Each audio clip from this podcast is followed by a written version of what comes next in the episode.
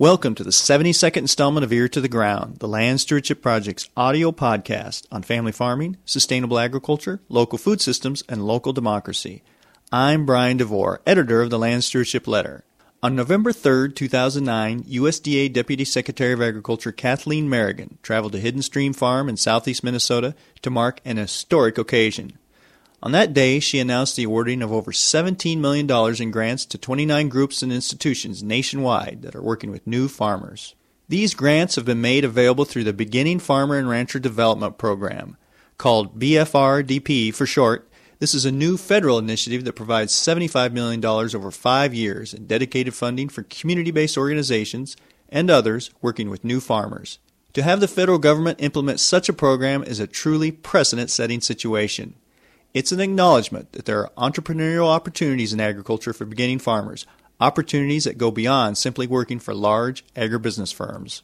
The Land Stewardship Project was a leading advocate for passage of BFRDP during the 2008 Farm Bill debate.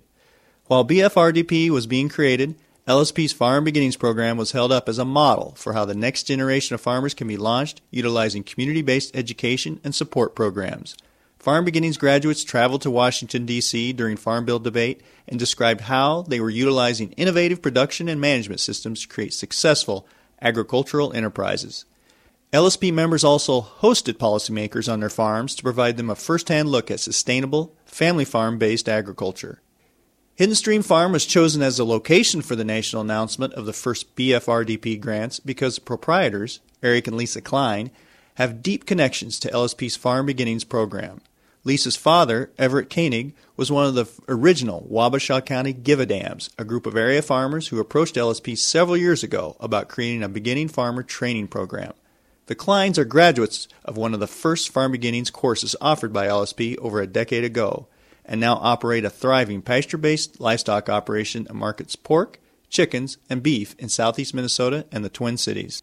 In this podcast, we'll hear from Lisa Klein and Deputy Secretary Merrigan as well as Amy Bacigalupo, who is director of LSP's Farm Beginnings Program, and Mark Schultz, LSP's Policy Program Director and Associate Director. First off, we'll hear an excerpt of Merrigan's November 3rd announcement on Hidden Stream Farm.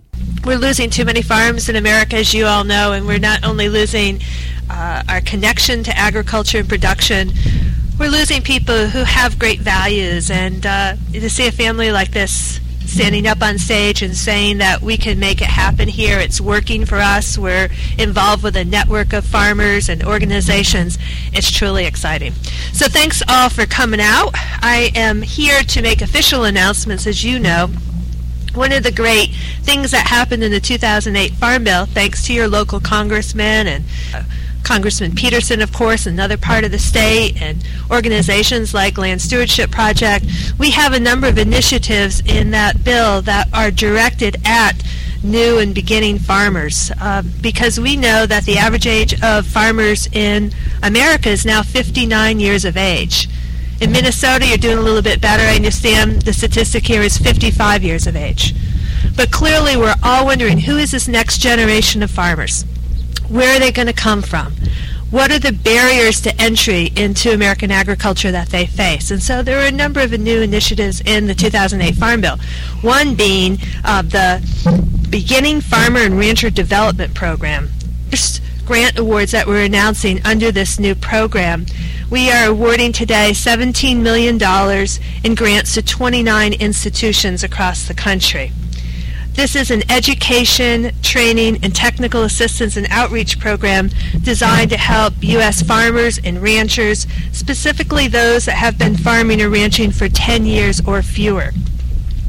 The Beginning Farmer and Rancher Development Program in the Farm Bill is is there to make sure that farmers and ranchers have access to the resources and knowledge they need to succeed building on the demonstrated success and experience of groups like the Land Stewardship Project, big banner behind me, the Farmers Legal Action Group, uh, and others that are trying to come up with public-private uh, strategies. So a lot of this uh, is really been the footsteps of we're following the footsteps of the Land Stewardship Project's Farm Beginnings program.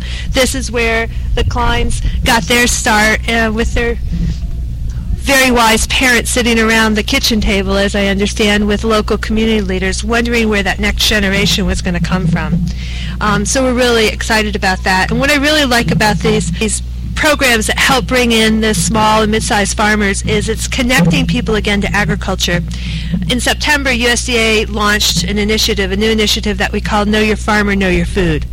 It goes like this. We like to say at USDA these days, not every far- family needs an accountant, not every family needs a lawyer, but every family needs a every family needs a farmer. After Merrigan's announcement, Lisa Klein talked to me about her family's connections to LSP's Farm Beginnings program and how the initiative helped her and Eric launch their farming operation. Before Eric and I got married, my dad had quit dairy farming and had dabbled in a little bit of beef, little pork, little chickens. We sold our first pig when somebody drove down the road and saw pigs out in the pasture. And that's kind of how our whole direct marketing started. But then when Eric and I got married um, and decided to come back to the farm, we knew that we weren't going to make it just raising pigs and selling them in the conventional market or raising beef or whatever. So we just pursued a little bit, a little bit at a time, the direct marketing. We we uh, started a small farmers market in Plainview. We started at one there, and then kind of moved into Rochester and developed client base. And we joined up with a group called the Southeast Minnesota Food Network. Uh, learned a lot about meat cuts and, and beef and pork and figuring out pricing. And we also one of our requirements was from my father to come back was to be part of go through the farm beginnings course that he co-founded with other farmers from Wabasha County and LSP.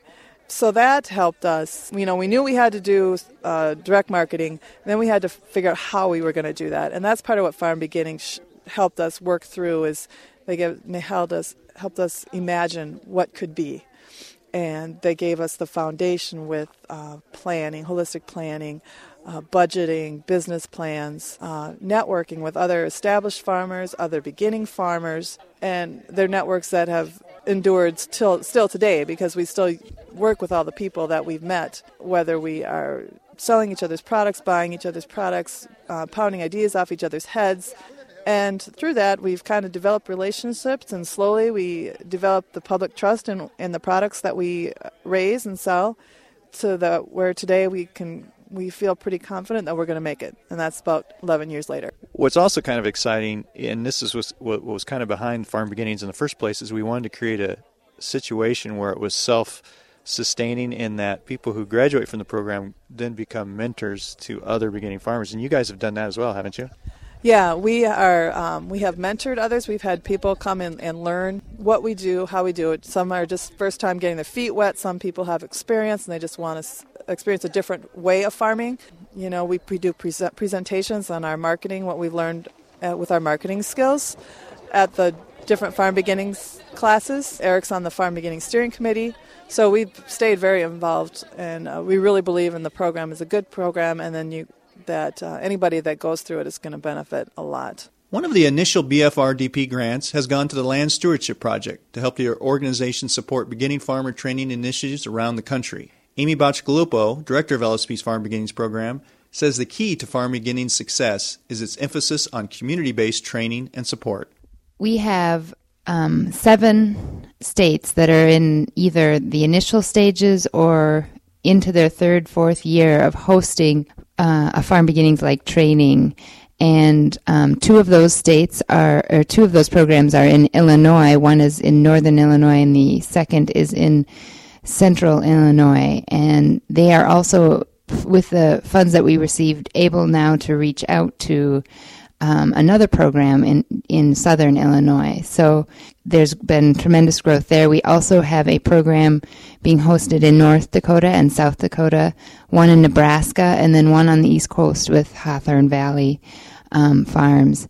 What is interesting is that, you know, as we grow as a group of organizations that look to have farmer led, um, community based beginning farmer training efforts, we have a lot to learn from each other. When we talk about a farm beginnings type training, what is it that maybe sets it apart a little bit? What is it that these programs are doing that maybe hasn't been done before? the story of Farm Beginnings really starts with its beginning, and what has made it successful always has been that there is an established group of farmers in the communities that host this program that want to see beginning farmers be successful. A one year, two year emphasis on training alone will not allow them to be successful. They need a connection to a network of established farmers who can guide them in a long term process um, to pick up both, you know, the production skills that they need, the knowledge, but also to help them navigate the startup process, which actually can be as long as 10 years. So what we've learned through the 13th year, 13 years we've been doing this program is that that we need to build that network as strong as possible and and and it, ha- it is the base for the success of those beginning farmers. Training is important, access to capital is important, access to land is important, but none of those things alone or even um, without a, a base of farmers around them, none of those things will lead to success unless you have that community base.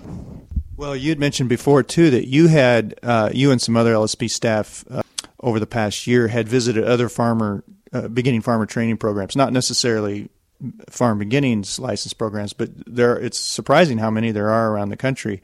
And one of the common themes you found was that community based uh, system that, that that really basing it in the community.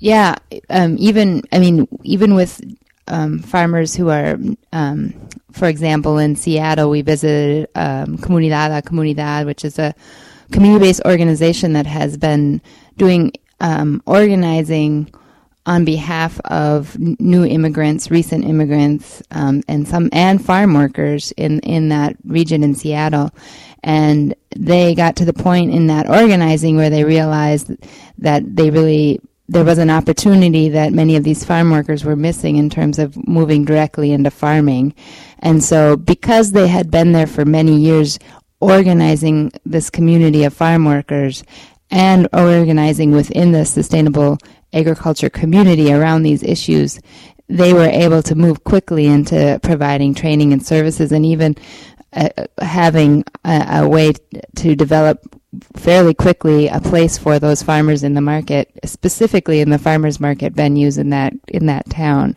So um, that's one example of of a program, although it doesn't do the same kind of education um, that we do, um, it has that community base and, and is successful because of that. Community based organization is, is the one working directly with the farmers, and it's the one that uh, it's that one to one relationship where there's enough communication, enough knowledge of an individual's um, needs where those resources can be best put to use. So the fact that we're able to work together with California Farm Link, Hawthorne Valley, um, all these organizations around the country and agree on, on what the needs are and the best way to meet them um, says a lot, I think, about uh, how those how how we need to direct resources. The Land Stewardship Project's Mark Schultz says that getting Congress to support such a precedent-setting program as BFRDP required a major grassroots effort to show lawmakers that there are many exciting opportunities available for entrepreneurial family farmers, and those grassroots efforts must continue to make sure the program is implemented in a way that fits its original intent. I mean, first of all, just to say, it is the first ever uh, beginning farmer education or training or support programs specifically coming out of USDA. I mean, there's been little wrinkles here and there, but this is really saying it's a good use of public resources to help support the next generation of farmers to care for the land and grow our food, etc. And the re- you know, for decades we've had declining numbers of farms. That was just accepted as the way it was going to be.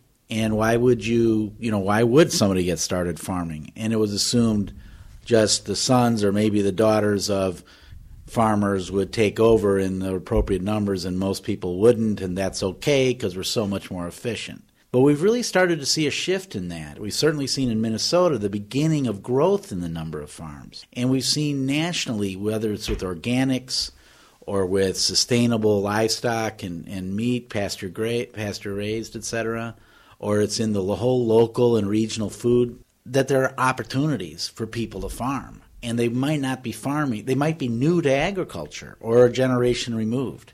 Or they might be farming significantly different, as, as, as Lisa Klein does from you know some, what her father was, who was a dairyman, and they're doing other things. There needs to be community support, community education, um, mentorships, you know, network and sharing farmer to farmer education so that new farmers can um, take advantage of those opportunities. We, we were disciplined. We stayed with that message. We said there are opportunities in agriculture and those kind of, and named those opportunities and the importance of the next generation of farmers being able to access that opportunity and move forward with this growing part of American agriculture. As you know, who's saying it is equally important. Uh, one way we did that is we, um, several times a year, and through support of our members and some local foundations, were able to fund what we call fly ins and we would have beginning farmers and mentors and other experienced farmers and other people in food businesses in the community go to Washington with as land stewardship project members and themselves deliver that message to Collin Peterson, the House Agriculture Committee chair, to Tom Harkin, the Senate chair, to Tim Walz, who co-authored this bill. And that is really powerful. And of course it takes money to do it. But when you can do that, then you have the policymaker directly speaking to somebody who isn't just talking about an idea, they're talking about their life. And they're talking with conviction and with experience, and it's strong. That's what community based programs give you, and that's what membership organizations like Land Stewardship Project give you. The other thing we did that was people centered that way is in our districts, in our states, where we would hold meetings on farms, on a beginning farmer or a mentor's farms and highlight this issue among other issues. And again, it's very real, and you bring the the member of Congress to that. That there is a concern we have, Brian, with the Beginning Farmer and Rancher Development Program. Of the 29 grants that were awarded in this first ever round of grants, only 10 went to community-led programs. The pri- it's stated clearly in the law that that is the priority for the grants. So we need to uh, reverse that. Um, most of all the rest of the grants went to large land grant universities and other institutions. And while some of those programs will probably have good relationships with the community, we don't want that money just to be seen as funding university budgets. We want it to go to the best possible use. And we clearly see, as we go around the country, community based approaches for new farmer training, education, mentoring, support. That's the way to go. And we need those dollars to go that way. So we're going to be counting on Deputy Secretary Merrigan to be an ally with us in improving the grant making out of this program next round.